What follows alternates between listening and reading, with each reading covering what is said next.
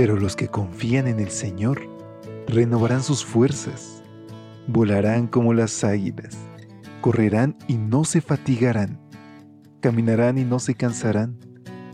Mantengamos pues firme la esperanza que profesamos, porque fiel es el que hizo la promesa.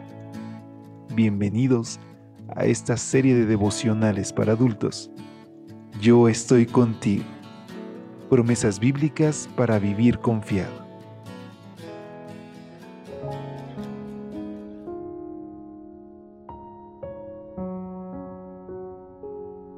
Hola, ¿qué tal? Muy buen día.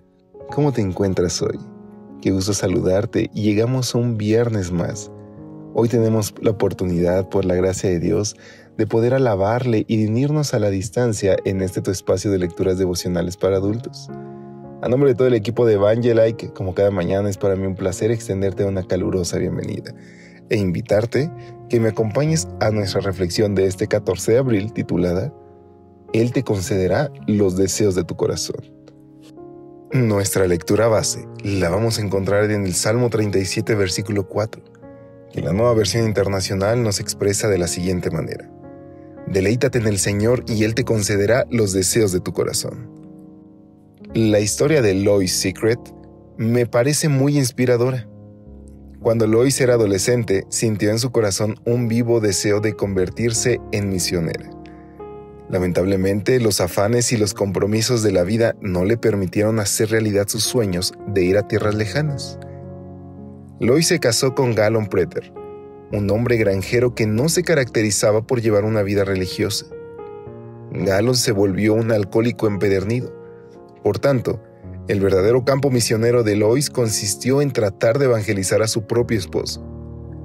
Tras muchos años de oración y de paciencia, Lois pudo llevar a Galón a los pies de Cristo poco antes de que él muriera. A sus 76 años, ya viuda, Lois recobró el acariciado sueño de su juventud, ser misionera en el extranjero. A esa edad, viajó a Filipinas y allí sintió que el Señor le estaba llamando a trabajar en favor de los niños huérfanos de ese país surasiático. Cuando regresó a los Estados Unidos, vendió todo lo que tenía y, con la ayuda de generosos donantes, regresó a Filipinas para fundar el orfanato Jardín del Rey. Lois fue misionera en su casa y luego fue misionera en tierras lejanas. Al final de su vida, pudo ver cumplido su sueño de juventud. En el ministerio de Lois vemos el cumplimiento de la promesa del Salmo 37.4.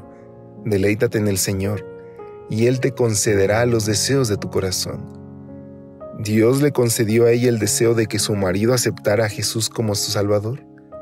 Su trabajo misionero en casa produjo frutos dignos de arrepentimiento, y en el invierno de su travesía terrenal, el Señor le concedió el deseo de ser misionera en el extranjero.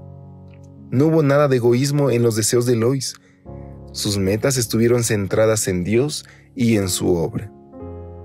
Lois comprendió el significado de esta declaración inspirada. Tan ciertamente como hay un lugar preparado para nosotros en las mansiones celestiales, hay un lugar designado en la tierra donde hemos de trabajar para Dios. Lois trabajó arduamente por la salvación de su esposo. ¿Con quién estamos trabajando nosotros? Si nuestro deseo está en sintonía con el servicio divino, el Señor nos lo concederá. Esa fue la experiencia de Lois y también puede ser la nuestra. Qué bella reflexión, queridos amigos. Hoy tenemos la oportunidad de compartir con los que nos rodean, ya sea de manera personal, de manera digital o tal vez viajar al extranjero para ser misioneros, pero compartir acerca de la gran bendición, de las promesas de nuestro Dios, que se cumplirán cuando Cristo venga en su totalidad. Yo te invito a que hoy puedas tomar el tiempo para hablar a otros y para compartir con otros el mensaje de la paz. Te invito a que iniciemos con esta oración. Querido Dios, Señor, tú conoces nuestros deseos, también conoces nuestras limitaciones y nuestros temores, pero hoy te entregamos todo. Por favor, Señor, ocúpanos como tus mensajeros y ayúdanos a alcanzar a otros y compartirles de esta gran esperanza de tu pronto regreso. Te lo suplicamos en el nombre de Jesús. Amén. Dios te bendiga. Hasta pronto. Gracias por acompañarnos. Te esperamos mañana Te recordamos que nos encontramos en redes sociales. Estamos en Facebook, Twitter e Instagram como Ministerio Evangelite. Y también puedes visitar nuestro sitio web www.evangelite.com